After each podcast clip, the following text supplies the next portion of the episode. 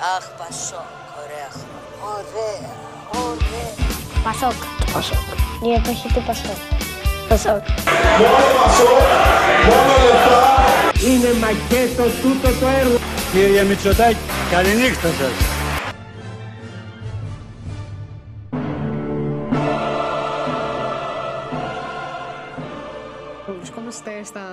Υπόγειο της Χαριλάου Τρικούπη, όπου δεν έχετε φύγει για διακοπές, κύριε Μάτζο.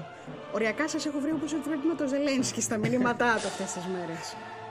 Ναι, δεν έχουμε φύγει. Χωρίς όμως το μπλουζάκι, έτσι με που κάμισο σας βρει. Ναι, είναι με πουκάμισο για να το περιγράψουμε, για να μην τρομάξει ο κόσμος. Ναι, μη- έτσι δεν φοράμε ου- ακόμα ου- παραλλαγή. Ούτε μουσια σας έχω βρει να φοράτε. Όχι, ε, τα μου- ναι, αυτά τα γένια δεν υπάρχουν γιατί είναι τόσες πολλές οι τηλεοπτικέ εμφανίσεις και από όσο μου Εύεται πολύ η Δεν είναι εικόνα, αλήθεια. Σας λέει, το λέω στη- και εγώ στο που έχω τηλέφωνο. δουλέψει στη τηλεόραση, δεν κάνει. Ναι, τα και μου μουσια λένε είναι ότι- λίγο απαγορευτικά. Άρα είναι πολύ, πολύ, πολύ τακτικά πια τα ξυρίσματα και δεν, ε, δεν προλαβαίνουν να μεγαλώσουν.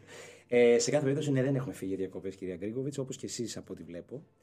Εγώ Ε, δεν ξέρω έφυγα. αν φταίμε κι εμείς γι' αυτό. Έφυγα και γύρισα. Α, εντάξει. Αλλά τώρα δεν νομίζω ότι θα ξαναφύγω έτσι όπως έχουν έρθει τα πράγματα. Ναι, για μας είναι επίσης άδειλο αν θα φύγουμε και πότε. Για μερικές ημέρες ανάπαυλες που. Όλους γιατί ο χειμώνας προκειμένεται δύσκολος. Όπως και να είναι προεκλογικός χειμώνας, άρα. Προεκλογικός. Δηλαδή, βλέπετε να γίνουν συντομότερα εκλογές. Και ακόμα και αν γίνουν τον ε, Ιούλιο, όπως μας έχει πει σχεδόν η. Χειμώνας θα είναι προεκλογικός. Είναι μια προεκλογική χρονιά. Ουσιαστικά όλη η αντικειμενικά. χρονιά είναι προεκλογική. Νομίζω όμως ότι μετά και τις ε, αποκαλύψεις τις πρόσφατες, αλλά και την κορύφωση των κοινωνικών και οικονομικών προβλημάτων των επόμενων μηνών, ούτως ή άλλως η επιστροφή των ε, πολιτών το Σεπτέμβριο. Πάρτε το σε πολλά εισαγωγικά, δεν ξέρω αν υπάρχει επιστροφή, γιατί δεν ξέρω και πώς πήγαμε τελικά. Ε, όλοι λοιπόν θα, θα βρούμε ξανά τα προβλήματα στην πόρτα μας και αυτό κάνει προφανώς τη δημόσια συζήτηση ακόμα πιο δύσκολη. Ε, Άρα ναι, χρειάζεται ανάπαυλα και σε εσάς δημοσιογράφους και σε όλους. Σίγουρα. Αλλά νομίζω ότι αυτή τη στιγμή δεν υπάρχει αυτό το περιθώριο και τώρα που θα ανοίξει και η Βουλή τις επόμενες ημέρες πιο νωρίς από ό,τι αναμενόταν, ε, είναι λίγο δύσκολο. Παρ' όλα αυτά, πώς είναι κάποιος να το ζει από μέσα όλο αυτό το, το πολύ έντονο δεκαήμερο που έχει κλονίσει την, την κυβέρνηση; Είδαμε, θυμή, θυμή, θυμήθηκαν κάποιες και παλιότερες κυβερνήσεις που είχαν παρόμοια προβλήματα και ενδεχομένως να έπεσαν κιόλας πίσω από αυτό. Σε αυτή την περίπτωση ενδεχομένως να μην έχουμε το ίδιο πρόβλημα, αλλά υπάρχει ένας αναβρασμός ο οποίος δεν υπήρχε σε όλα τα άλλα που έχουμε περάσει. Δηλαδή, στα ελληνοτουρκικά δεν είδαμε αυτή την να κλονίζεται τόσο πολύ η κυβέρνηση, ούτε επί πανδημίας και το είδαμε να γίνεται από ένα κινητό.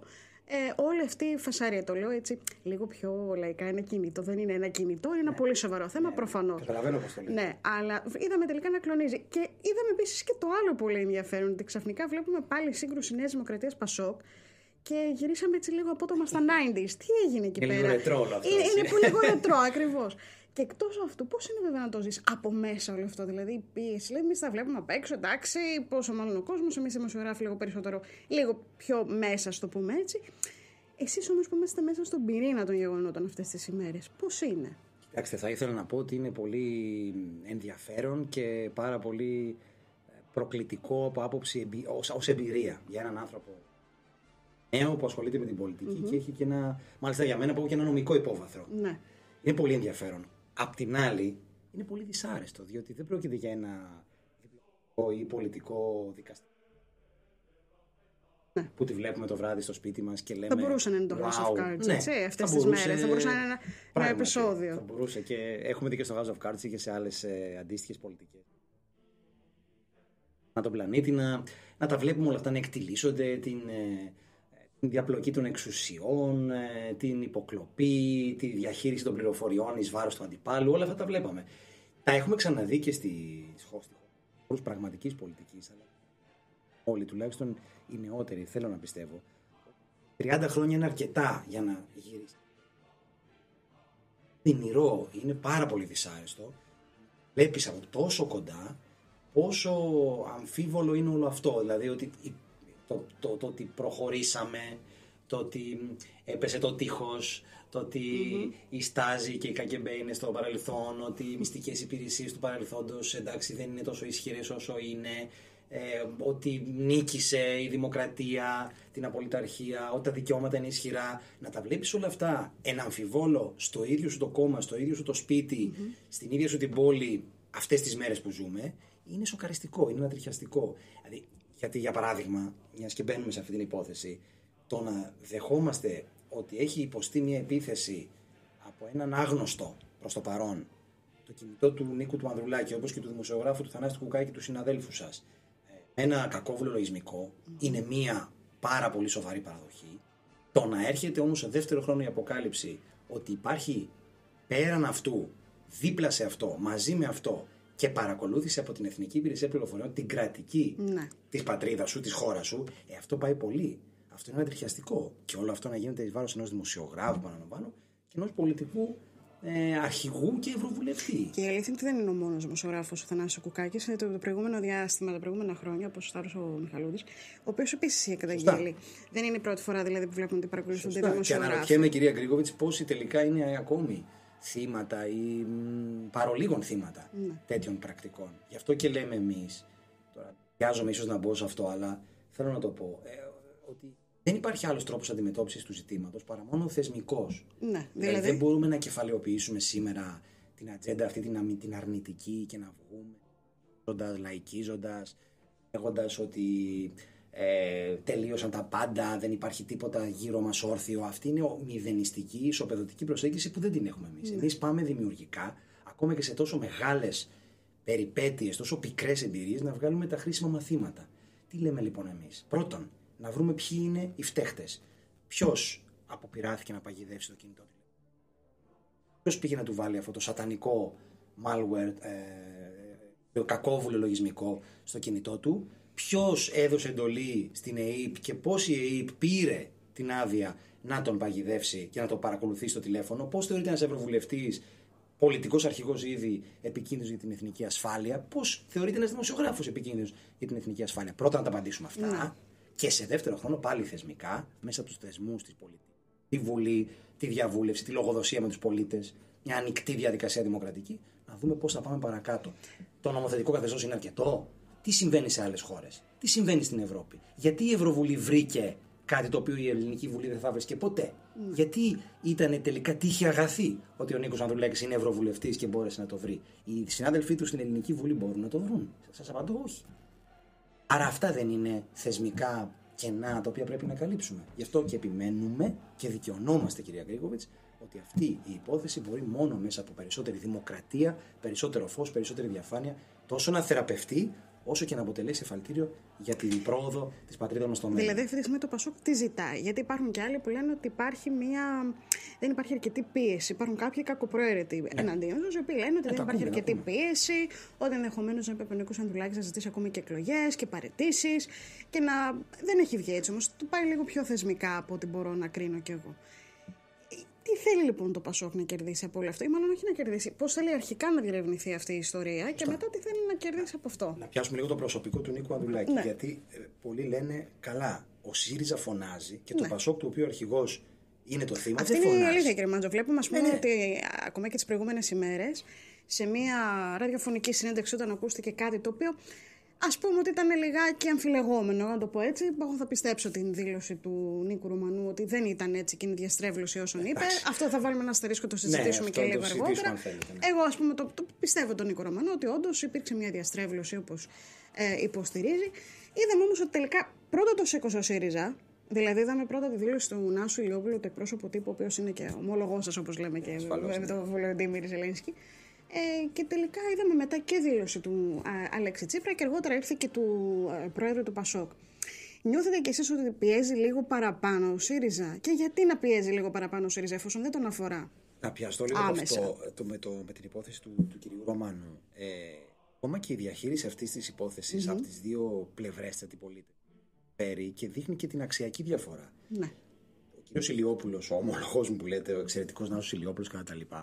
Ε, έχει πολύ, ε, θα σας πω, πολλές φορές έχει ένα ζήλο να βγει μπροστά στα πράγματα και να απαντήσει στα πάντα.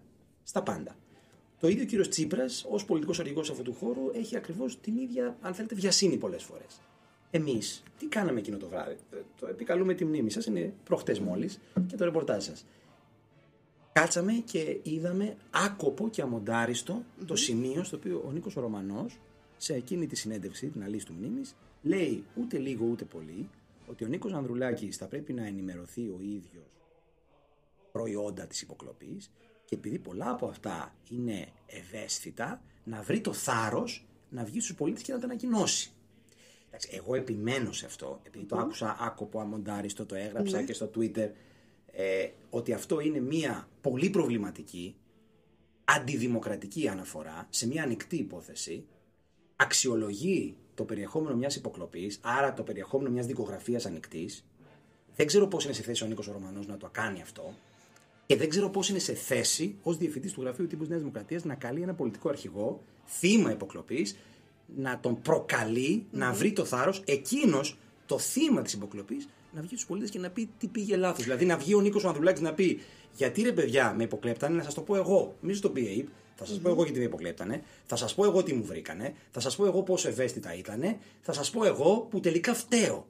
Αυτό είπε ο Νίκος Ρωμανός. Εντάξει, εγώ τώρα να κάνω το δικηγόρο του διαβόλου. Ενδεχομένως να, να είπε αυτά ο Νίκος Ρωμανός, υποθέτοντας ότι για να έχει γίνει με όλες τις νομικές, ας πούμε, νομικά όπως λέει και η κυβέρνηση και ο Πρωθυπουργός, ε, γίνει, είναι νόμιμο μάλλον όλο αυτό, προφανώς θα υπάρχουν κάποιες ενδείξεις, αν θέλετε. Αυτό για το νόμιμο το. Ναι. το... Οπότε, Αλλά ίσως να κάνει μια θα το δούμε. υπόθεση Είναι- ότι ίσως να υπάρχει κάποιο ευαίσθητο στοιχείο εθνικής ασφάλειας, δεν ξέρω. Είναι και ο τρόπος εκφορά του λόγου. Κυρία Γκρίγορη, το ξέρετε πολύ καλά.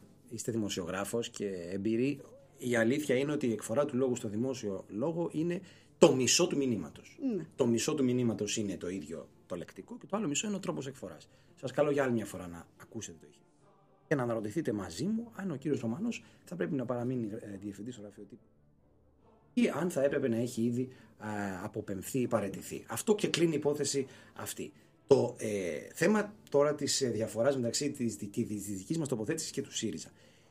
Είπα και από την αρχή ότι ο Νίκος Ανδρουλάκης δεν το βλέπει αυτό προσωπικά. Από την πρώτη στιγμή και επειδή ήμουνα, είχα το, το προνόμιο να είμαστε ε, κάποιοι άνθρωποι που εκείνη την ημέρα πήγαμε στον Στην Άριο για τη Πάγο μηνυτήρια αναφορά. μαζί του και Πολύ είχαμε σωστά. δει τη μηνυτήρια αναφορά και είχαμε έρθει σε επαφή με το αντικείμενο πριν γίνει ευρέως γνωστό. Ε, ο Νίκος Ανδρουλάκης από την αρχή δεν το έβλεπε προσωπικά. Παρά το, το συναισθηματικό βάρος που προφανώς κάθε άνθρωπος που βλέπει τέτοια πράγματα να συμβαίνουν στη ζωή του κλονίζεται, παρά το συναισθηματικό του βάρος, το είδε από την αρχή πολιτικά και θεσμικά. Είδε ο- και είπε και ζήτησε από όλους μας αυτή να είναι η τοποθέτηση, ότι όλη αυτή η υπόθεση είναι γενική, είναι συλλογική, είναι υπόθεση όλων των πολιτών και όλης της δημοκρατίας. Γιατί δεν είναι μόνος, είναι και άλλοι δημοσιογράφοι. Πιθανώς είναι και άλλοι πολίτες, αλλά και μόνος του να ήταν, ως Ευρωβουλευτής και πολιτικός αρχηγός, ως πολίτης αυτής της χώρας, θα έπρεπε όλοι οι πολίτες και όχι μόνο εκείνος να λάβουν απαντήσεις. Άρα, τι ζητήσαμε, κυρία Γκρίκοβιτς, εμείς, από την ελληνική δικαιοσύνη να κάνει τη δουλειά της και από τη Βουλή να πει, να μάθει την αλήθεια από πού, από την ΕΕΠ, από την ΑΔΑΕ και την κυβέρνηση. Τίποτα από τα δύο δεν έχει συμβεί ακόμη. Το μεν για τη δικαιοσύνη πρέπει να περιμένουμε προφανώς. Έχει ξεκινήσει η διαδικασία, είμαστε σίγουροι. Δεν μπορώ να πιστέψω ότι ο κύριος Εισαγγελέας του Αριοπάγου το μόνο που τον ενδιαφέρει είναι πώς διασπείρονται τα απόρριτα του φακέλου. Είμαι βέβαιος ότι έχει ξεκινήσει η διαδικασία, έχει χρεωθεί σε εισαγγελέα. Άρα ε, τις επόμενες εβδομάδες θα δούμε και εξέλιξη στην ουσία της υπόθεσης. Για δε τη Βουλή γίναμε σοφότεροι. Έγινε μια επιτροπή θεσμών και διαφάνειας πριν από δύο εβδομάδες και εμφανίστηκαν δύο υπουργοί. Ο διοικητής ο τότε της ΑΕΠ και ο πρόεδρος της ΑΔΑΕ και δεν είπαν την αλήθεια. Ο πρόεδρος της ΑΔΑΕ ενδεχομένως να μην την ήξερε γιατί προκύπτει μετά ότι την έμαθε από τη δική του έρευνα. Ο, προ- ο διοικητής της ΑΕΠ και οι υπουργοί δεν τα γνώριζαν. Ή προκύπτει όμως και καταλήγω σε αυτό γιατί αισθανόμαστε δικαιωμένοι. Αν είχαμε καταφύγει σε κραυγές, βιαστικά συνθήματα, αιτήματα, εμ, αν θέλετε σχεδόν ε, συνθηματικά, συνθηματικές διατυπώσεις φύγετε, ελάτε, ξαναφύγετε, ξαναελάτε, ε, φύγετε εσείς να έρθουμε εμείς, όλο αυτό, μια απλή εναλλαγή ρόλων. Δεν θα είχαμε πετύχει τίποτα από όλα αυτά. Γιατί, γιατί εμείς ψύχρεμα κάναμε τη μηνυτήρια αναφορά. Με όρους απόλυτου, απόλυτης προσήλωσης, απορρίτου και σοβαρότητας. Στη συνέχεια υποβάλαμε αυτό το έγγραφο, τη μηνυτήρια αναφορά, στις δύο αρχές. Την ΑΔΑΕ και την Αρχή Προστασίας Προσωπικών Δεδομένων, δεδομένων προσωπικού χαρακτήρα. Τώρα, κυρία Γκρίκοβη, ότι η έρευνα που έχει γίνει από αυτές τις δύο αρχές είναι ήδη καθοριστική από ό,τι προκύπτει και από τα δημοσιεύματα. Αν λοιπόν είχαμε ακολουθήσει ένα ρόλο παραθεσμικό, μια αρνητική ατζέντα, έναν εμφύλιο, έναν ανένδοτο, οτιδήποτε, αυτή τη στιγμή, τι θα είχαμε πετύχει; Δεν θα είχαμε πετύχει τις δύο ηχηρές παρεμβάσει. Δεν θα είχαμε πετύχει να πέσει φως έστω στι πρώτες πτυχές της υπόθεσης. Δεν θα είχαμε πετύχει να προχωρήσει η υπόθεση όπως προχώρησε. Δεν θα είχαμε πετύχει να αποκαλυφθεί ότι ο Νίκος Ανδρουλάκης παρακολουθεί το από την ΕΕΠ. ΕΕΠ. Αυτή η ανατριχιαστική, συγκλονιστική για κάθε δημοκράτη Διατύπωση. Διαπίστωση. Λοιπόν, α- άρα για μας θεωρούμε απολύτως δικαιωμένη τη μέχρι σήμερα πορεία μας. Δεν τελειώσαμε, τώρα ξεκινάμε. Έτσι θα συνεχίσουμε να πηγαίνουμε. Μακριά από εμά λοιπόν οι λαϊκισμοί, μακριά από εμά τα εύκολα ε, συνθήματα. Κάθε τι στη δημοκρατία έρχεται στο χρόνο που πρέπει, με τον τρόπο που πρέπει, στο ρυθμό με το, και με το ρυθμό που πρέπει. Δεν έχει αδιέξοδο η δημοκρατία. Σίγουρα. Όλα θα αυτό. συμβούν. Εγώ ξέρω τι θέλω να σας ρωτήσω. Αυτές τις, μέ- τώρα, τις τελευταίες ώρες υπάρχει μια κριτική ότι εντάξει. Που ξεκίνησε, ενδεχομένως να ξεκίνησε δηλαδή, και από τον κυβερνητικό εκπρόσωπο, ο οποίος λέει ότι αρνείται ουσιαστικά ο Νίκος Ανδουλάκη να ενημερωθεί. Εγώ θα ρωτήσω έτσι πολύ αθώα, σχεδόν για dummies που λέμε και στα αγγλικά. Μπορεί να πάει να χτυπήσει την πόρτα ο Νίκο Ανδουλάκη σε ΑΕΠ και να πει Καλησπέρα σας, θέλω να ενημερωθώ. Γίνεται έτσι, υπάρχει ένα θεσμικό πλαίσιο στο οποίο πρέπει να κινηθεί για να μπορέσει να πάει. Γιατί φαντάζομαι ότι ούτε κανένας είπε στον Νίκο Ανδουλάκη από την ΑΕΠ, ελάτε να σας ενημερώσουν, να είχαμε αυτά τα στοιχεία, ορίστε, αν θέλετε, μετά εσείς τα δίνετε στη δημοσιότητα. Γιατί προφανώς η ΑΕΠ δεν μπορεί να δημοσιεύσει κάποιες πληροφορίες που έχει οτιδήποτε, τον φάκελο. Φαντάζομαι δηλαδή ότι δεν γίνεται αυτό στο δημόσιο λόγο. Αν θέλει μετά, όντως μπορεί να το δημοσιεύσει και να τα πει ο Νίκος Ανδρουλάκης. Μέχρι τότε είναι όλα απόρριτα. Αλλά φαντάζομαι επίσης ότι δεν μπορεί ο Νίκος Ανδρουλάκης να πάει να χτυπήσει αυτή τη στιγμή την πόρτα τη ΑΕΠ και να πει Καλησπέρα, παιδιά, ήρθα. Πείτε μου τι συμβαίνει, τι έκανα ή τι συμβαίνει. Υπάρχει μια, ε, ένα θεσμικό πλαίσιο από το οποίο προστατεύεται κιόλας η ΑΕΠ και ο Νίκος Ασφαλώς. Ανδρουλάκης σε αυτή την ε, φάση.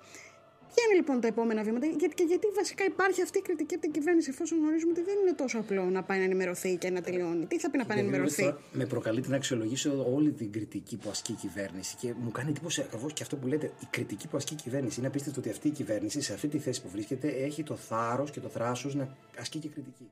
Επαναλαμβάνω ότι στις υποκλοπέ. Το πρόβλημα δεν είναι ποτέ ο- το θύμα. Είναι πάντα ο θήτης. Είναι αυτός που τις κάνει τις υποκλοπές. Αυτό το έχει γράψει και ο Βαγγέλης Βενιζέλος κάπου.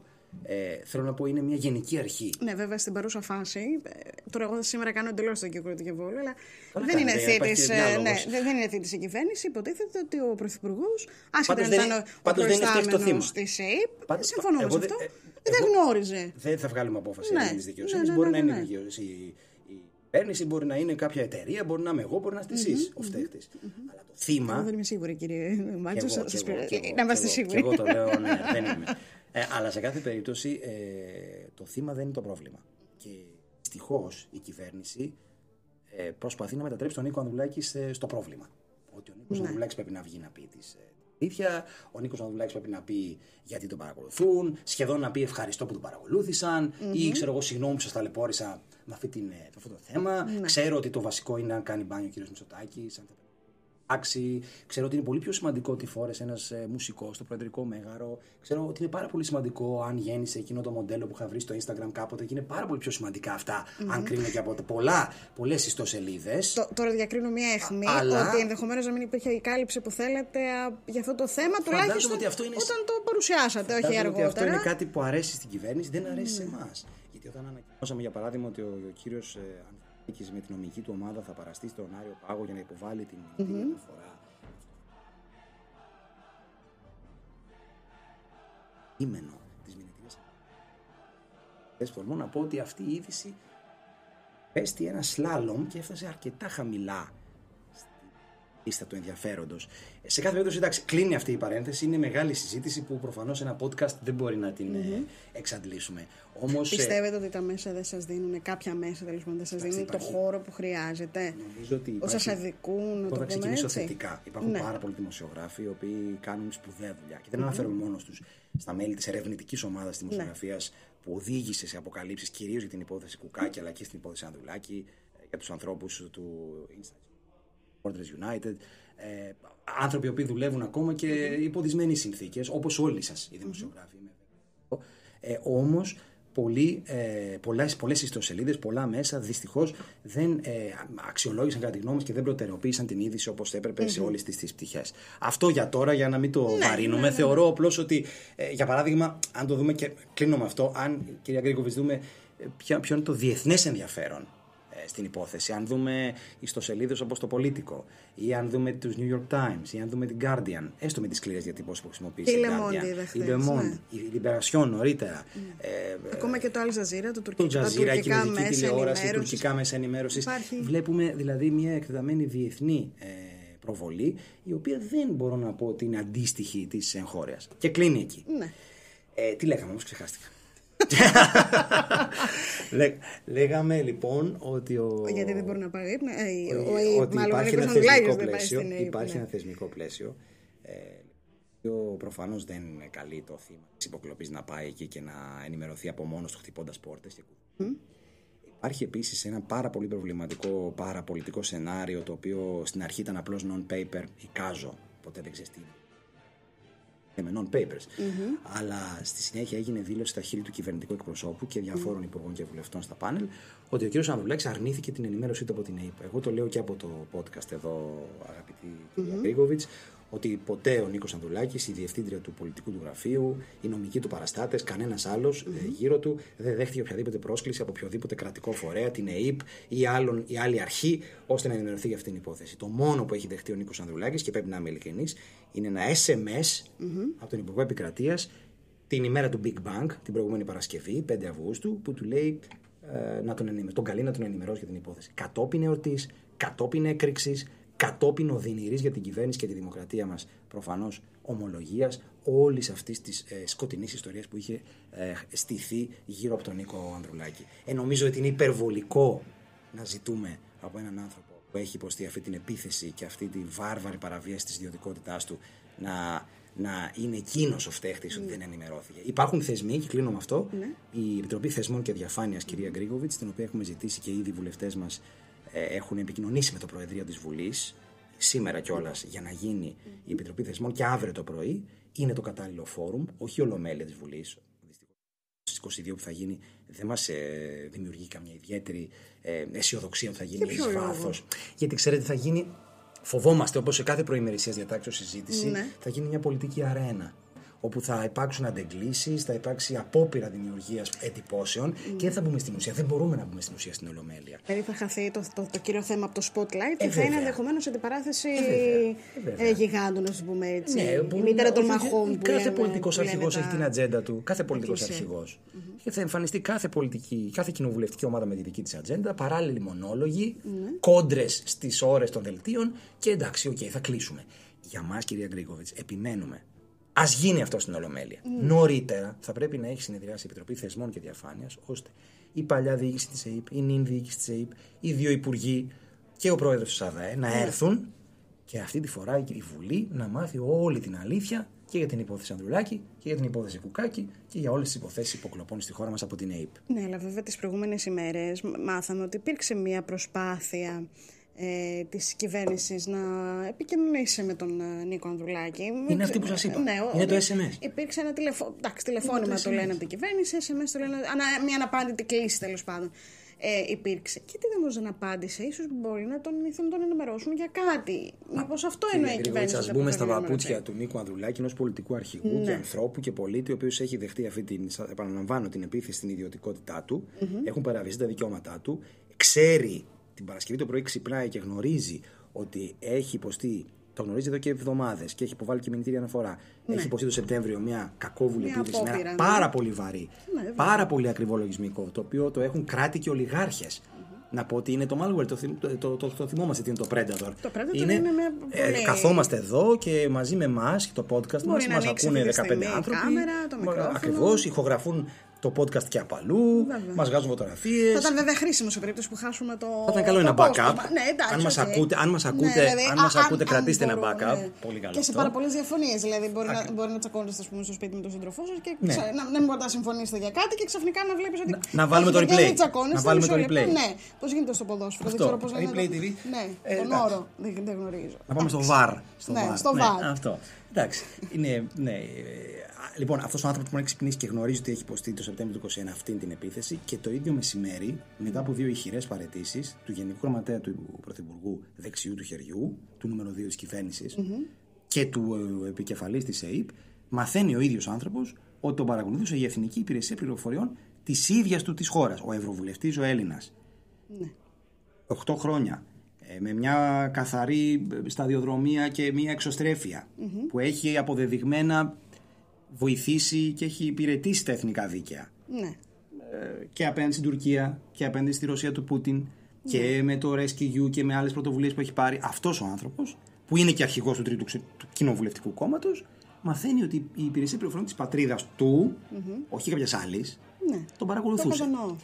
Και έρχεται ο Υπουργός Γεραπετρίτης, ο Υπουργός Χ, ε, προκειμένου την χάνει είναι ο κ. Γεραπετρίτη, που ήταν μέσα στην Επιτροπή Θεσμών και Διαφάνειας πριν μια εβδομάδα. Ναι. Όταν του είχαν πει ότι δεν τρέχει τίποτα. Προφανώς Η ΕΕΠ είχε αυτή την ενημέρωση όμως. Αυτό θα το δούμε, κυρία Γκρέκοβιτς.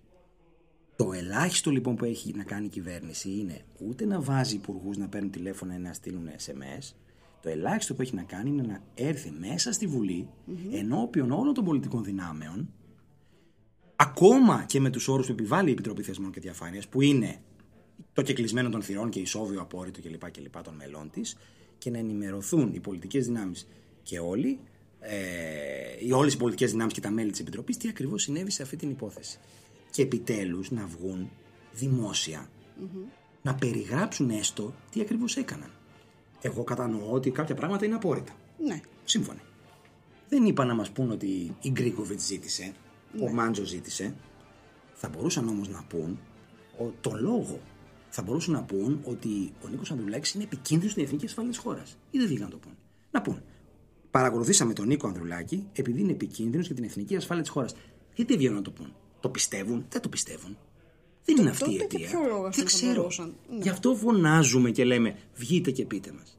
Είναι ο Ευρωβουλευτής επικίνδυνος στην εθνική ασφάλεια; Είναι ο Θανάσου Κουκάκης επικίνδυνος στην εθνική ασφάλεια; Μπορεί να είναι. Είναι ύποπτη για τέλεση κακουργημάτων, είναι ύποπτη για τέλεση ε, εσχάτης προδοσίας, πρόδωσαν τα, τα κρατικά μυστικά. Ο Ανδρουλάκης. Δεν ξέρω. Ε, εγώ δυσκολεύομαι στην, σε μια φιλελεύθερη δημοκρατία του 21ου αιώνα να πιστέψω ότι η υπηρεσία πληροφορίας μιας χώρας ευρωπαϊκής έχει επιλέξει αυτές τις ε, μεθοδεύσεις και δεν έχει το θάρρος να, κα- να, να πει τι ακριβώς έχει κάνει. Για τον λόγο αυτό είμαστε πάρα πολύ ε, απεσιόδοξοι στο ότι η κυβέρνηση θα μας πει την αλήθεια. Γι' αυτό και δεν πιστήκαμε, κυρία Γκρίγοβιτς, από το γεγονός ότι ο κύριος Μητσοτάκης ισχυρίστηκε ότι δεν ήξερε. Είναι πολύ Εσείς πιστεύετε δύσκολο. δηλαδή ότι ήξερε. Ξέρετε, είναι πάρα Μα είναι πολύ δυνατόν δύσκολο. να ψεύδεται ένας πρωθυπουργός, ας πούμε, και ακόμα και στο, δια- στο μήνυμά του δεν είναι διάγγελμα, στο μήνυμά του προς τον γενικό λαό. Είναι, εγώ, εγώ δεν θα, εμένα είναι πολύ σκληρή η λέξη ψεύδομα. Γενικά στο Ευρωπαϊκό και το Βρετανικό Κοινοβούλιο, ξέρετε, απαγορεύεται. Ναι. Ναι. Ε, προτιμώ να λέω στην πολιτική ότι κάποιος δεν λέει όλη την αλήθεια ή δεν λέει την αλήθεια. Και εν προκειμένου ο κύριος ε, Πρωθυπουργός, φοβάμαι ότι δεν είπε όλη την αλήθεια ή, εν πάση περιπτώσει, είπε την αλήθεια που θέλει να ωρεοποιήσει Ναι. και τον ε, βολεύει εντός εισαγωγικών. Ο κ. Πρωθυπουργός ξέχασε να μας πει ότι είναι εκείνος που τον Ιούλιο του 2019 έφερε την ΑΕΠ στο γραφείο του. Ο κ. Πρωθυπουργός ξέχασε να μας πει ότι είναι ο άνθρωπος εκείνος που επέλεξε έναν ακατάλληλο επικεφαλής κόντρα σε όλη τη Βουλή τότε, χαμηλώνοντας τα τυπικά προσόντα ε, για τον, τον κύριο Κοντολέοντα. Ο κύριος Πρωθυπουργός ξέχασε να μας πει ότι εποπτεύων τον κύριο Κοντολέοντα ήταν ο ίδιος μαζί με τον κύριο Δημητριάδη. Είπε χτες ότι άκουσαν, άκουσαν την αντικειμενική πολιτική ευθύνη την έχει ο κύριος Δημητριάδης. Ποια πολιτική ευθύνη έχει ένας μετακλητός γενικός γραμματέας; Του Πρωθυπουργού. Πολιτική ευθύνη έχει ο προϊστάμενος της μονάδας που είναι ο- το γραφείο του Πρωθυπουργού, προείσταται ο Πρωθυπουργός. Άρα εκείνος έχει την αντικειμενική πολιτική ευθύνη. Θεωρώ λοιπόν ότι ο κ. Πρωθυπουργός προσπάθησε να το παίξει ανήξερο, δεν ξέρω αν έπεισε κανέναν. Πάντως αποδείχτηκε ανήμπορος και ανίκανος να διαχειριστεί αυτή την κρίση και να εγγυηθεί ότι θα πάμε παραπέρα. Βαριέ κουβέντες, κύριε Μάντζο, πάντως από το Πασό. Είχαμε πολλά χρόνια να, να, να δούμε αυτή την σκληρή αντιπαράθεση Πασόκ Νέας Δημοκρατίας, ακόμα και εκφράσεις όπως ακούσαμε. Μένα με γυρίσανε σε πα- πο- πολλά χρόνια πίσω η λέξη εξοκλανισμό που είδαμε τις προηγούμενες ημέρες και όλες από το Πασόκ να βγαίνει. Κοιτάξτε, να πω, ε, χαριτολογώντας ότι μαζί με τον ήλιο και το σήμα και το όνομα εμφανίζονται και ε, τα arch rivalries, ε, Ναι, ξέρετε, ναι. οι μεγάλες ε, αντιπαλότητε ιστορικές και ιδεολογικές. Εντάξει, αυτό είναι χαριτολόγημα προφανώς, εφιολόγημα. Το ουσιώδες είναι ότι είμαστε πάρα πολύ μετριοπαθείς στο λόγο μας. Δηλαδή, όταν σου έχει συμβεί αυτό. Είστε. Κάποιες Έτσι, φορές έχετε και εντάξει. μεγάλη κριτική πέρα, πέρα, πέρα από το, αυτό που έχει συμβεί αυτή τη στιγμή. Γενικώς Ε, έχουμε, κυρία την Γκρίκοβιτ, γενικώς υπόθεση. εσείς μας παρακολουθείτε στενά. Ε, νομίζω ότι μερικές φορές κάνουμε και βαριέστε ώρε-ώρε. Δηλαδή, Ναι, ε, είναι είναι οι αλήθεια αυτό. ανακοινώσεις μας, οι Το τοποθετήσεις ομολογώ. μας τόσο θεσμικές, τόσο τεκμηριωμένες, τόσο αντικειμενικές, που κάποιος που έχει συνηθίσει σε άλλο στυλ πολιτική σου λέει γιατί είναι έτσι αυτή. Είμαστε έτσι γιατί είμαστε από, άλλη- από άλλο υλικό φτιαγμένοι. Τόσο από τον ΣΥΡΙΖΑ, όσο και από τη Νέα Δημοκρατία.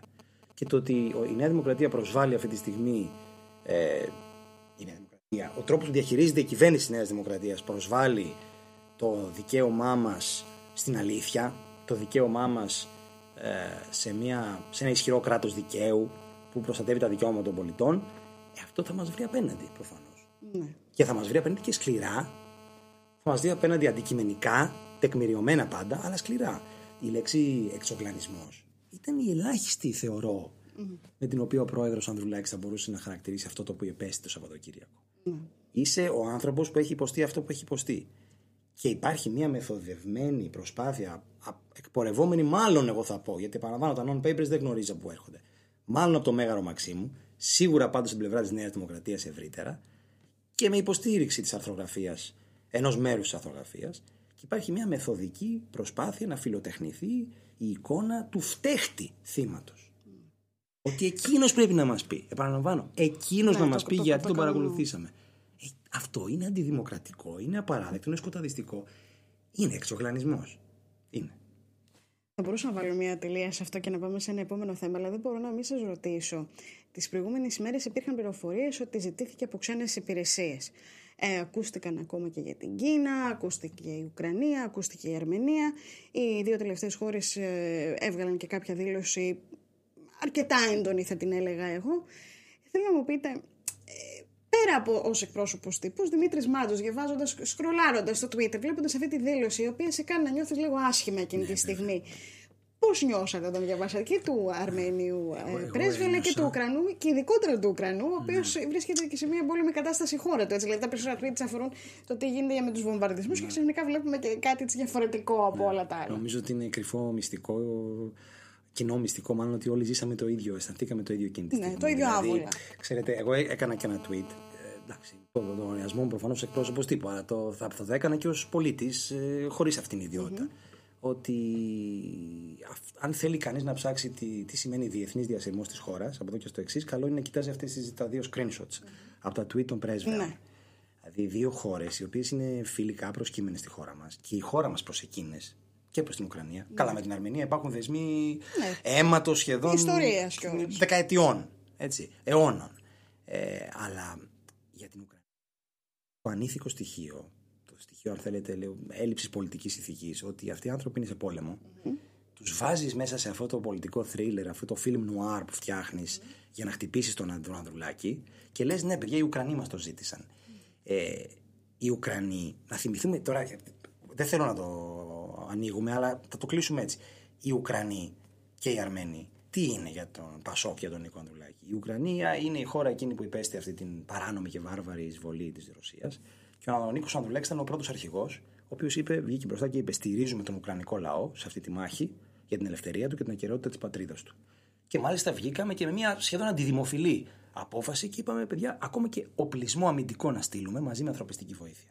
Μετά ξεκίνησε βέβαια η αδιαφάνεια από την κυβέρνηση, τα τάγκ, τα ταξίδια που δεν μα έλεγε τι έκανε. Άλλο αυτό. Μην ανοίξουμε θέμα εξωτερικής πολιτικής. Η Μάλιστα, αν Αρμενία. θυμάμαι καλά κιόλας τις πρώτες ημέρες του πολέμου είχατε μαζέψει και εδώ. Ασφαλώς. υλικό. Πολύ μεγάλη Ε, ανθρωπιστική πρώτο- βοήθεια. Τα πρώτα... Ακριβώς μια που με βοήθεια, τον, τέλος ε, πάντων. με τον ε, πρέσβη της Ουκρανίας στην Αθήνα βρεθήκαμε, του παραδώσαμε. Ε, ο πρόεδρος, όλη η ομάδα, ε, το μέσα εθελοντισμού, όλη η ομάδα τότε που είχε Ναι, δουλέψει ναι, και αυτό, ναι, ναι, ναι. του, του κινήματος. Η Αρμενία τι είναι για τον Νίκο Ανδρουλάκη; Ο Ανδρουλάκης, ευρωβουλευτής, έχει συμμετάσχει σε όλες τις ομάδες φιλίας και στις επιτροπές. Ε, με την Αρμενία. Έχει ταξιδέψει στο Ιερεβάν πολλές φορές, έχει συνδράμει στις προσπάθειες της αρμενικής πολιτείας για εξυγχρονισμό ως μέλος της Ευρωβουλής. Δηλαδή, κυρία Γκρίγοβα, να το πω, είναι τόσο σαθρό και γελίο το επιχείρημα. Είναι οι τελευταίες ίσως χώρες πάνω στην Ιφίλιο που θα μπορούσαν να είχαν ζητήσει να παρακολουθηθεί ο Νίκος Ανδρουλάκης ως επικίνδυνος για τις δικές τους και τα δικά τους εθνικά συμφέροντα. Για να Εγώ καταλάβετε πόσο θυμάμαι, γελίο ναι. και σαθρό είναι αυτό το επιχείρημα. Θυμάμαι ακόμα και μια αντιπαράθεση που είχε, νομίζω ήταν στο facebook και στο twitter, ο Νίκος Ανδρουλάκης με τον ε, ε, πρέσβη του Αζερβαϊτζάν όταν ήταν σε εξέλιξη η, εκείνη η η πολεμική σύραξη, σύραξη. η σύραξη ή επίσης Αρμενίας, η, Αζερβαϊτζάν. η μόνιμη ε, π- π- π- δεν θα την πω είναι πάρα πολύ σως, ε, προσεκτικός και πάρα πολύ αυστηρός στην, κρίση που, στην κριτική που ασκεί, στην- που ασκεί στην Τουρκία ο Νίκος Ανδρουλάκης πολλά χρόνια τώρα Ναι. Ε, και όχι μόνο για τα ελληνικά συμφέροντα. Τι συμβαίνει στη βόρεια, στη βόρεια, στο βόρειο, στη βόρεια Συρία με το Κουρδιστάν ή τι συμβαίνει με την Αρμενία είναι ευρύτερο ενδιαφέρον της Ευρωβουλής και της Ευρωομάδας στην οποία ανήκει ο Νίκος Ανδρουλάκης και του ιδίου. Άρα σας λέω, μου φαίνεται απόδειξη πια του πόσο σαθρό και γελίο ήταν αυτό το επιχείρημα ε, περί Σύριων, περί, συγγνώμη, περί Αρμενίων και Αρμενίων και Ουκρανών. Ουκρανών. Ναι, ναι. Το, το, το ακούω. Και, Τώρα και θέλω- όλο αυτό οδηγεί σε διεθνή διασυρμό. Αυτό, το- αυτό Ναι. νομίζω είναι και, και μας εκθέτει διεθνώς.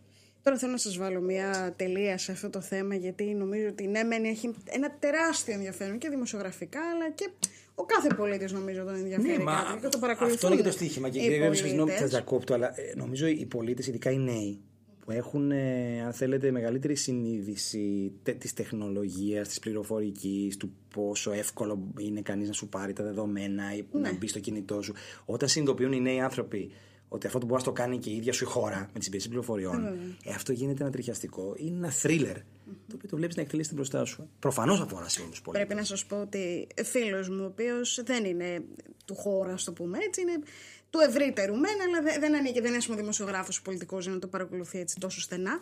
Ε, είναι σε διακοπές και μου έστειλε πριν από λίγες ημέρες ότι η Ελένη ξυπνάω το πρωί και μπαίνω να δω τι γίνεται στις ειδήσεις, λες και περιμένω καινούριο επεισόδιο του Game of Thrones.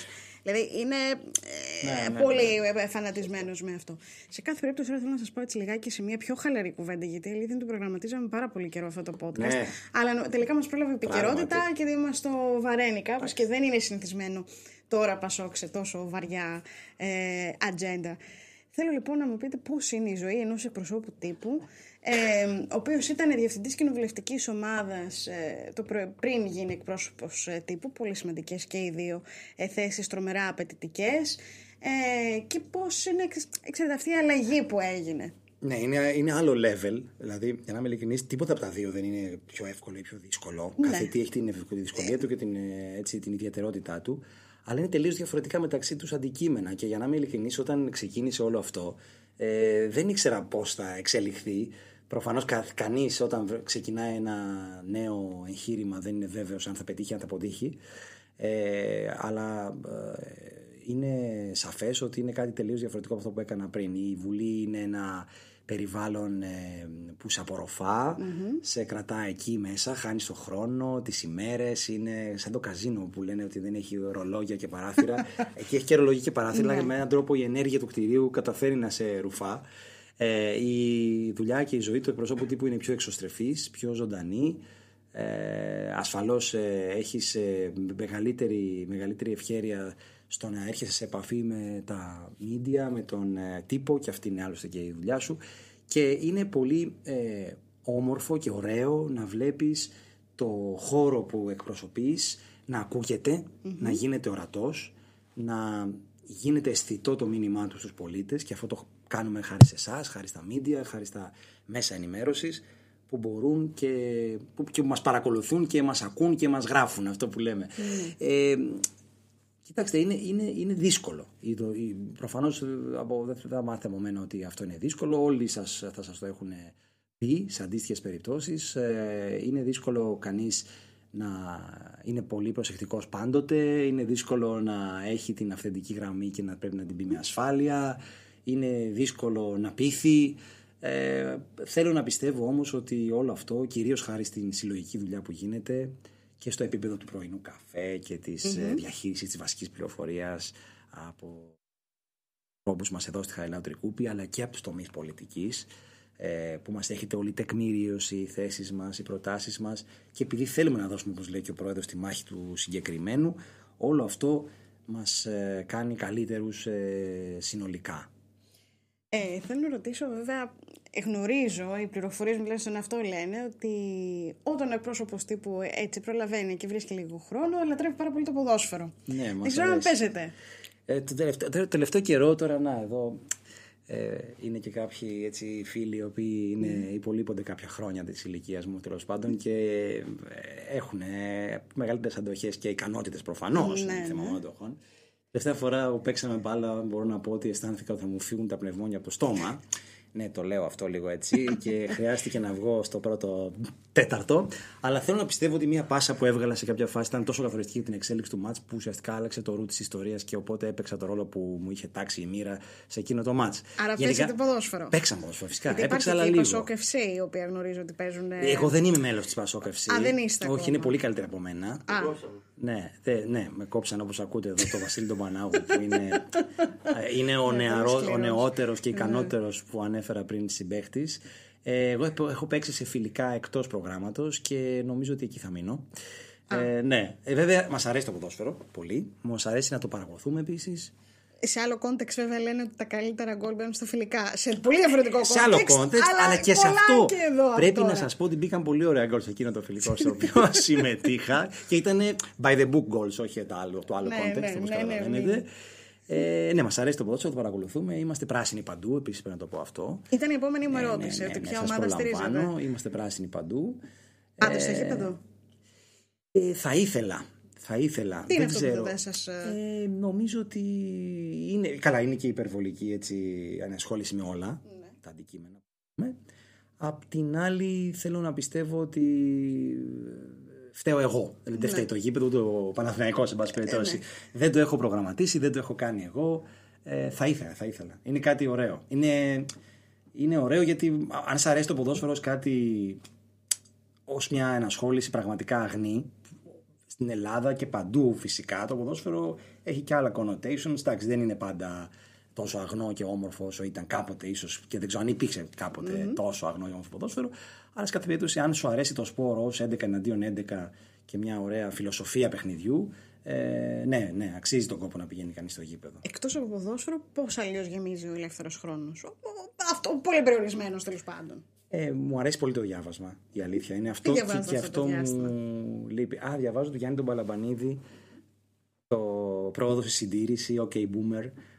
Ε, με εξαιρετικό βιβλίο για το πώς οι έννοιες όπως η δεξιά, η αριστερά, η πρόοδος και η συντήρηση στον κόσμο του 21ου αιώνα. Πολύ ωραίο βιβλίο. Θέλω να Πάρα σα πω. πολύ Διαβάζει ωραίο. πολύ σε Πάρα κόσμος. πολύ ωραίο. Αυτό διαβάζω αυτή τη στιγμή. Ναι. Αυτή τη στιγμή. Όχι αυτή τη στιγμή που είμαστε εδώ. Φυσικά, Όχι, ναι. ε, ναι. Και όχι, Μόνο εννοείται, διαβεβαιώσω, όχι, δεν και είναι. εννοείται όχι όσο εκτελήσετε. Δεν, δεν υπάρχει, ας πούμε, κρυφά το Κάποια- βιβλίο στη κα- Χαριλάου του Ναι, Κοπέη, επίσης. στο Ναι, γραφείο ναι, του ναι, Μάτζο. ναι, ναι. Όχι. Θέλω Φαντάζομαι. να πω στο σπίτι, ξέρω εγώ, ναι, όσο μπορούμε να. Αν πάρουμε κάποιες μέρες τώρα τον Αύγουστο, θέλω να πιστεύω ότι το τελειώσω. Ε, αυτό διαβάζω. Γενικά προσπαθώ να διαβάσω πράγματα τα οποία είναι στις παρυφές της πολιτικής ή της ε, πολιτικής φιλοσοφίας χωρίς ε, άρα, αυτό, και το πρόβλημα είναι ότι έχω φύγει λίγο από τη λογοτεχνία πρέπει να πω ότι έχω καιρό να διαβάσω λογοτεχνία έχω πέσει λίγο σε αυτά τα βιβλία και Δεν θέλετε κάτι να. ναι, βέβαια, ο φίλος μου Γιάννης ο Παλαμπανίδη γράψει εξαιρετικά. Ο- ο- Επιμένω σε αυτό, είναι εξαιρετικό βιβλίο. Δεν λέω ότι είναι, θα προτιμούσα να διαβάζω λογοτεχνία παρά τον Παλαμπανίδη, όχι. Αλλά θέλω να πω ότι ναι, είναι τα βιβλία κάτι το οποίο μου αρέσει πάρα πολύ. Ε, θαυμάζω τους ανθρώπους που έχουν λίγο χρόνο περισσότερο για σύριαλ ή σειρές. Δεν το κάνω. Θα ήθελα να το είχα κάνει σε Ποια κάποια. σειρά, ας πούμε, θα Για παράδειγμα, δεν έχω θέλατε, δει πώς τον δεν το Μπόργεν. Το Μπόργεν Ναι, που θεωρείται η κορυφαία πολιτική σειρά του κοσμου Δαν... Από τη Πάλι Δανία. όμως το πολιτικό. Ναι, αυτό θα ήθελα να δω. Αυτό. Ναι, αυτό θα ήθελα να δω. Ε, και δυστυχώς δεν έχω ξεκινήσει. Ε, και θα ήθελα, αν είχαμε περισσότερο χρόνο που δεν τον έχουμε, ε, γενικά όσο μπορούμε να φεύγουμε και εκτός Αθήνας να αλλάζουν λίγο οι Ποιος παραστάσεις. είναι ο αγαπημένος προορισμός, όσο Δηλαδή γίνεται. αυτός που θα θέλατε, εάν δεν ήταν αυτές οι συνθήκες που έχουμε σήμερα και αυτή η επικαιρότητα, ποια θα ήταν η ιδανική, ε, ο ιδανικός προορισμός για τον Δημήτρη Μάτζο. Ωραία ερώτηση αυτή. Πάρα πολύ ωραία ερώτηση. Ε, Κοιτάξτε, εγώ αν μπορώ να ξεχωρίσω δύο μέρη, νομίζω το ένα είναι η Σύφνος που είναι ένα πανέμορφο νησί. Και... Δεν έχω πάει, αλλά από όσα βλέπω είναι πάρα πολύ ωραίο. Α, νησί. εγώ σας το συνιστώ Και του χρόνου ανεπιφύλακτα. πια δεν νομίζω Έχω ότι θα βέβαια μας πολλά αφήσετε χρόνια να ησυχία. πάω και μου έχουν πει ότι έχει αλλάξει αρκετά, αλλά θέλω να πιστεύω ότι τα βασικά, οι βασικές ομορφιές του τόπου δεν έχουν αλλάξει. Έλεγα παλιά ότι η Σύφνος είναι το κυκλαδονήσι by the book, δηλαδή έχει τα πάντα σε ένα μέτρο, σε μια ισορροπία. Επαναλαμβάνω, ελπίζω να ισχύει ήδη μετά από κάποια χρόνια που έχω να πάω. Και άλλο ένα μέρος το οποίο θα ήθελα να είμαι και έχει για μένα συναισθηματική φόρτιση γιατί υπηρέτησα εκεί και έχω πολλούς φίλους εκεί είναι η Λέρος Α, η Λέρα. αρκετά μακρινή. Ε, πολύ πιο όμορφη από αυτό που ακούγεται, πολύ πιο όμορφη από αυτό που πιστεύει πολύ ο κόσμος. ωραία Είναι τα πολύ νησιά. όμορφο νησί. Και... Αλλά νομίζω, κυρία Γκρίγοβιτς, ότι θα αρκεστώ στο Βόλο ε, στην οικογενειακή. τόπος, ε, είναι καταγωγής, της από καταγωγής ό,τι της κατάλαβα. συζύγου, Α. της συζύγου, ακόμα από την ε, Αχαΐα. Α. Ε, θα ήθελα να πιστεύω ότι κάποιος Σαββατοκύριακο θα βρεθώ και εκεί, αλλά προς το παρόν στο Βόλο με, το, με την ε, σύζυγό μου και το παιδί. Θέλω να σας ρωτήσω και κάτι άλλο και να κλείσουμε με αυτό. Έχουμε το ίδιο πρόβλημα, κύριε Μάτζο. Λένε λάθος και γράφουν λάθος τα ονόματά μας. Α, βέβαια. Έχω ακούσει με τα αυτιά μου να σας λένε Μάτζιο, Μάτζιο. Και αυτό είναι το light που σας μπερδεύουν. Εμένα, εντάξει, επειδή είναι και λίγο πιο δύσκολο, έχω ακούσει και Γκρέκοβιτς και Τρέκοβιτ. Γκρέκοβιτς, Γκρέκοβιτς, Γκρέκοβιτς είναι πολύ ωραίο. Πολύ ωραίο. Γκρέκοβιτς εξαιρετικό. Ναι, ναι. Ε, έχω ακούσει και Μπάγεβιτς, έχω ακούσει πάρα Μπάγεβιτς πολλά. και αυτό, ναι. και αυτό. Αλλά εμένα κυρίως με πειράζει όταν το βλέπω ας πούμε, σε μηνύματα. Εντάξει, έχει τύχει και υπουργός της κυβέρνησης να μου στείλει χρόνια πολλά Κώστα. Δεν ξέρω τι λάθος είναι εκεί. ναι, τέλος πάντων, δεν πειράζει. Σε κάθε περίπτωση είναι κάτι που σας ενοχλεί. Δηλαδή, εμένα, εμένα δεν με ενοχλεί πλέον γελάω. Το πρώτο διάστημα με ενοχλούσε, πρέπει να πω. Στο, στο Πασόκ αυτό έχει, έχει αιτία και έχει ονοματεπώνυμο. Αυτό ξεκίνησε από τη Φόφη γεννηματά. Ναι. Δηλαδή η Φόφη όταν με γνώρισε ε, ως νέος συνεργάτης στο γραφείο της τότε, το 2015, ε, για κάποιο λόγο με καταχώρησε μάντζιο. Παντού. Στο κινητό της, στον εγκέφαλό της, στο, θυμ- στη, στη μνήμη της, τα πάντα. Και μέχρι να φύγει το Γιώτα από το μυαλό της Φόφης γεννηματά, είχε μπει σε, στο Σε μυαλό όλους όλων τους των άλλους. Πασόκων. Ναι. Καταλαβαίνετε. Οπότε ήμουν ο Μάντζιος. Ναι. Ο Μάντζιος της κοινοβουλευτικής ομάδας. Ο Βασίλη ο Κεγκέρογλου με έλεγε Μάντζιο μέχρι τώρα. Ε, δεν το έχει δεχτεί το. Το Γιώτα. Ε, και γενικά είναι αρκετή. Πρέπει να σας πω και εμένα μέσα στο Πασό. Κάποιοι ακόμα δεν δέχονται να μου πούνε Γκρέκοβιτ. Κοιτάξτε. Επιμένουν στον Γκρέκοβιτ. Πρέπει να σας πω ότι οι ληξιαρχικές πράξεις αλλάζουν με πολύ καθυστέρηση στο Πασόκ. Έχουμε μια, Ναι, έχουμε ναι. μια γραφειοκρατία στη ληξιαρχική μας έχετε λίγο αυτό. Ναι. τάξη. Αυτό θα το φτιάξουμε. Θα το φτιάξουμε. Ε, και επειδή πρέπει να πω και κάτι ιστορικό, το, το μάντζιος είναι το σωστό στην Ναι. πραγματικότητα. Ε, μάντζιος, υπάρχουν αρκετοί μάντζοι και στο, στη δημόσια βίωση, στον αθλητισμό και στη, στις τέχνες παλιότερα, στο τραγούδι. Ο, απλώς κάποιος ε, στρατολόγος του παππού κάποτε ε, είδε όνειρο, έβγαλε ένα γιώτα και έγιναμε μάντζι, μάντζος. Και έτσι πήγε. Κοιτάξτε, όταν το ακούω, ε, εντάξει δεν μου αρέσει, αλλά το έχω συνηθίσει. Ε, όσο περνάει ο καιρός, διορθώνεται. Προφανώς στα γραπτά όλα και στα σούπερ και στα, βέβαια. στα άρθρα παντού. Ε, Ακόμα και σε αυτά υπήρχε το Ιώτα. Α, υπήρχε- Βεβαίως, μα όταν ε, υπήρχε. Σας σας καλώ μερικέ πολλές φορές να, ανα- να σας ζητώ να ανακαλέσετε ε, τη, στη μνήμη σας ε, και τα δημοσιεύματα τότε, όταν α, γινόμουν εκπρόσωπος τύπου ή Ναι, οτιδήποτε. ναι, ναι. Πολλοί Έπαιζε γράφανε πολύ το Μάντζιος. Μάντζιος, ναι. Πάντα γεγονό ότι ήμουν δυόμιση χρόνια διευθυντής κοινοβουλευτικής Ναι, ομάδας. Δεν ναι. είχε. Μόνο οι κοινοβουλευτικοί ρεπόρτε το είχαν Το δεχτεί. γνώρισα, Ναι. ναι. Ε, ναι, προ- όχι. Το, το, καλ- το καλύτερο ήταν χθες που έκανα μια σύνδεση κάπου και μου αλλάξαν και το μικρό. Με είπανε. Πω. Έχει θανάσει. δεν θυμάμαι. Μπορεί να με μπερδεύσαν με τον Λαβίνα. Κάνανε Δεν μέρες. ξέρω, ναι. Ναι. Εντάξει. Μην σα μπέρδεψε με τον Θανάση Θεοχαρόπουλο, φοβάμαι, τους ΣΥΡΙΖΑ. Α, λέτε. Αλλά Δεν θέλω να με τους πει. διευθυντές, ε. Επειδή είναι διευθυντή κοινοβουλευτική ομάδας. Εντάξει, πολύ Όχι, βέβαια προτιμώ το διαφορετικό. Γλαβίνα. Προτιμώ το Γλαβίνα. Εντάξει, ας μείνουμε στο Πασόκ τότε. Ας μείνουμε στο Πασόκ. Και τώρα, θα- τώρα που είπαμε ΣΥΡΙΖΑ, θα κλείσω με αυτό και υπόσχομαι θα είναι η τελευταία ερώτηση. Όχι, εγώ το απολαμβάνω, ο χρόνος Και εγώ σας, είναι ε. η αλήθεια. Έχουμε χρόνο. Μην ανησυχείτε. Ε, θέλω να μου πείτε ποιος είναι ο αγαπημένος σας. Βγαίνετε στην τηλεόραση, έχετε μια πολύ ε, ωραία παρουσία στην τηλεόραση, πολύ αξιοπρεπής, Ευχαριστώ πάρα πολύ. ήρεμος, ψύχρεμος Με κάνετε πάρα να πολύ. κοκκινίζω. Ναι. Ε, ε, πώς, ποιος είναι το αγαπημένο σας ε, πάνελ, δηλαδή τώρα ε, ε, αν πρέπει να επιλέξουμε έναν ε, από τα δύο άλλα κόμματα. Κοιτάξτε τώρα, αγαπημένο. Κοιτάξτε, επει- επειδή επειδή δεν- δεν μ' αρέσει η σύγκρουση. ναι, ναι. Ε, δεν την αποφεύγω. Απλώς δεν την επιδιώκω. Υπάρχουν όμως κάποιες φορές και συγκρούσεις και αντιπαραθέσεις οι οποίες είναι πολύ γόνιμες και Ναι, έχουν ακριβώς. πολύ μεγάλο ενδιαφέρον. Αυτές και τελικά μου όντως αρέσουν. Βγαίνει μια, ε, ε, ένα πολύ μεγάλο. Ασφαλώς. Μα καταρχάς το να κάνουμε Είναι ενδιαφέρον, παράλληλους τέλος πάντων. μονόλογου. Υπάρχουν κάποιες εκπομπές τηλεόρασης, δεν χρειάζεται να πούμε τώρα ονόματα, που κάνουν ε, πραγματικά εγγυώνται αυτό που λέτε, το σωστό διάλογο. Αλλά διάλογο, αλλά σωστό. ναι, ναι, Ε, το λέω γιατί πολλά πάνελ δυστυχώς ξεφεύγουν. Δεν φταίνε οι δημοσιογράφοι, φταίνε κυρίως οι προσκεκλημένοι. Αλλά είναι σημαντικό κανείς να κρατά τις ισορροπίες και να δίνει χρόνο σε όλους και να ακούγεται και κάτι. Δηλαδή, Ναι. ο, ο τηλεθεατής πολλές φορές δεν ακούει τίποτα παρά μόνο ένα βόμβο. Α, τέτοιου είδους αντιπαραθέσεις δεν μου αρέσουν. Αλλά αντιπαραθέσεις, δεν αρέσουν σε κανένα, όχι στο, στο Δημήτρη Μάντζο μόνο. Ε, αντιπαραθέσεις όμως γόνιμες, όπως λέτε, που θα πει ο ένας πάνω στον άλλο κάτι και θα βγει κάτι για τον τηλεθεατή, αυτό είναι όμορφο.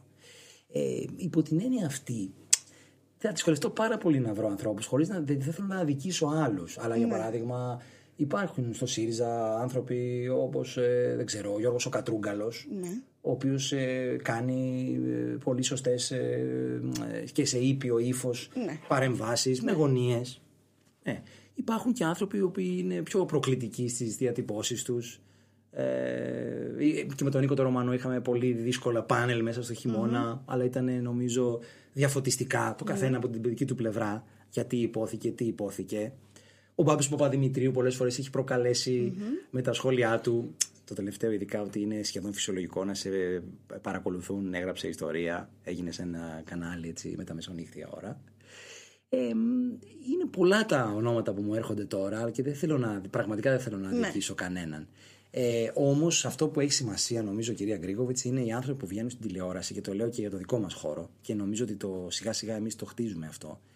Είναι να συμμετέχουν σε ένα διάλογο με αξιώσεις, με τεκμηρίωση και με την αυτοπεποίθηση της γνώσης. Για παράδειγμα, όταν πας σε ένα πάνελ και σε ρωτούν ξέρω εγώ, για το δημογραφικό της Σουαζιλάνδη, θα είσαι αδιάβαστος και θα Ναι, αρχίσεις να προφανώς. αερολογείς και να περιγράφεις γενικά για τη δημογραφική κρίση της Αφρικής. Ναι. Αν σε ρωτήσουν όμως για το ενεργειακό ζήτημα της χώρας σου και ο τομέας ενέργειας του κινήματος που εκπροσωπείς έχει κάνει αυτή τη δουλειά που έχει κάνει τώρα, ο δικός μας τομέας, ε, έχει την αυτοπεποίθηση της γνώσης. Αυτό εμένα, στον εκπρόσωπο τύπου, στην αναπληρώτριά μου, σε όλους τους ανθρώπους που βγαίνουν στα κανάλια, μας δίνει απίστευτη, απίστευτο θάρρος και αν θέλεις την αυτοπεποίθηση που χρειάζεται για να σταθείς με αξιώσεις σε ένα τόσο δύσκολο πόστο. Γι' αυτό επαναλαμβάνω ότι τουλάχιστον ο δικός μας χώρος που δίνει τη μάχη του συγκεκριμένου θα το κάνει με όρους τεκμηρίωσης και ακρίβειας. Ε, και έτσι θα συνεχίσουμε.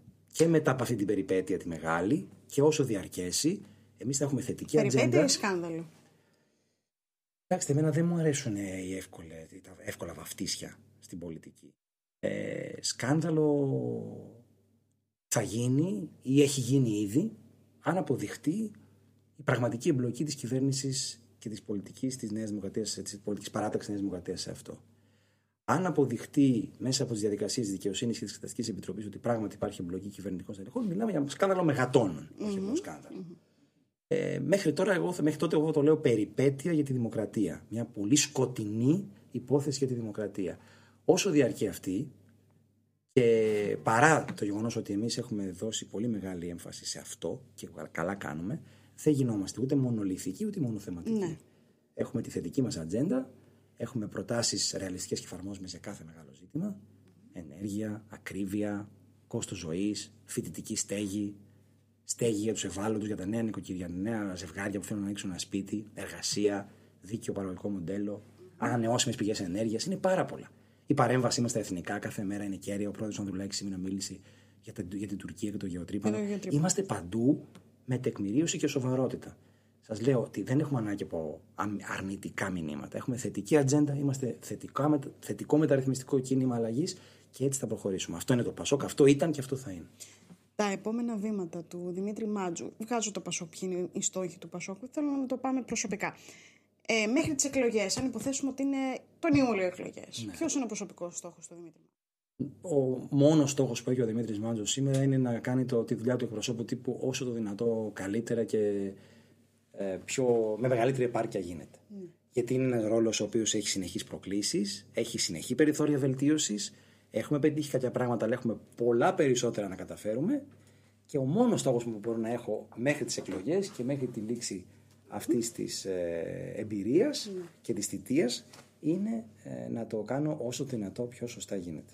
Εγώ σας εύχομαι τα καλύτερα για το επόμενο διάστημα και την προσωπική σας εξέλιξη στον χώρο. Πιστεύω ότι είστε ένα από τα ικανά στελέχη της νέας γενιάς. Ε, του Ναι, Πασόκ τώρα με ξέρετε, πολύ με- 40 ετών δεν ξέρω. Η νέα γενιά είναι εντάξει. Αν σκεφτείτε ότι θεωρούμε ότι είναι, πα- ήταν πάρα πολύ νέος ο Αλέξης Τσίπρας όταν ανέλαβε στα 42 του. Ναι, Ήταν, όλα είναι ε, σχετικά με το 42 αξίωμα. νομίζω ότι ήταν ναι, όλα είναι 42, σχετικά ναι. με το αξίωμα. Προφανώς ένας Ανήκετε τέλος πάντων στα νέα στελέχη αρχηγός του. κόμματος ή του ένας Πασόκ. πρωθυπουργός. Ναι, Αυτό τολμώ είναι. να πω και εκπρόσωπος τύπου, οκ, ναι, ναι. Το σίγουρο. Αλλά θέλω να πω ότι το Πασόκ ήδη αποκτά μια νέα γενιά πολύ νεότερη από εμάς, κυρία Γκρίγοβιτς, η οποία έρχεται με φόρα, με πολύ μεγάλη όρεξη και προθυμία για αλλαγή.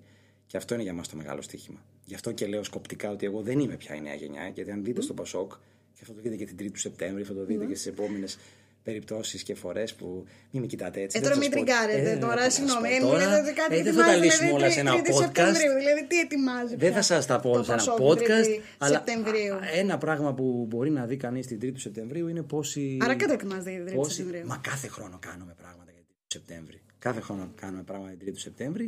Ε, και φέτος φυσικά με το Πασόκ κίνημα αλλαγής, με τον ήλιο. Προφανώς αυτοί οι συμβολισμοί είναι εξίσου ισχυροί. Και θα δείτε, θα δείτε και ωραία πράγματα και νέα πράγματα και φρέσκα πράγματα και πολύ νεολαία. Ωραία. Αυτό είναι το βασικό. Πολύ βασικό και σημαντικό αυτό. Εγώ σας ευχαριστώ πάρα πολύ για αυτό το podcast. Η αλήθεια είναι ότι είναι ίσως από τα μεγαλύτερα podcast που έχω Και με κάνει. τον σε Δημήτρη Μάντζο είμαι συνέντευξη. σίγουρος ήταν. Εγώ Αλλά είμαι ήταν- σίγουρος πριν μπούμε, ήθελα να ναι. σα το πω, μην σας τρομάξω. Ναι, αλλά ήταν πάρα πολύ απολαυστικό και μακάρι τα podcast να την είχαν. ε, Είμαι τη γνώμη πρέπει να είναι λίγο έτσι μικρά, αλλά μακάρι να είχαμε και άλλο χρόνο. Ήταν πραγματικά πάρα πολύ απολαυστικό. Σας ευχαριστώ πάρα Εγώ πολύ. σα ευχαριστώ πάρα πολύ. Είναι ο Δημήτρης Μάτζο, ο εκπρόσωπος τύπου του Πασό Κινήματο Αλλαγή.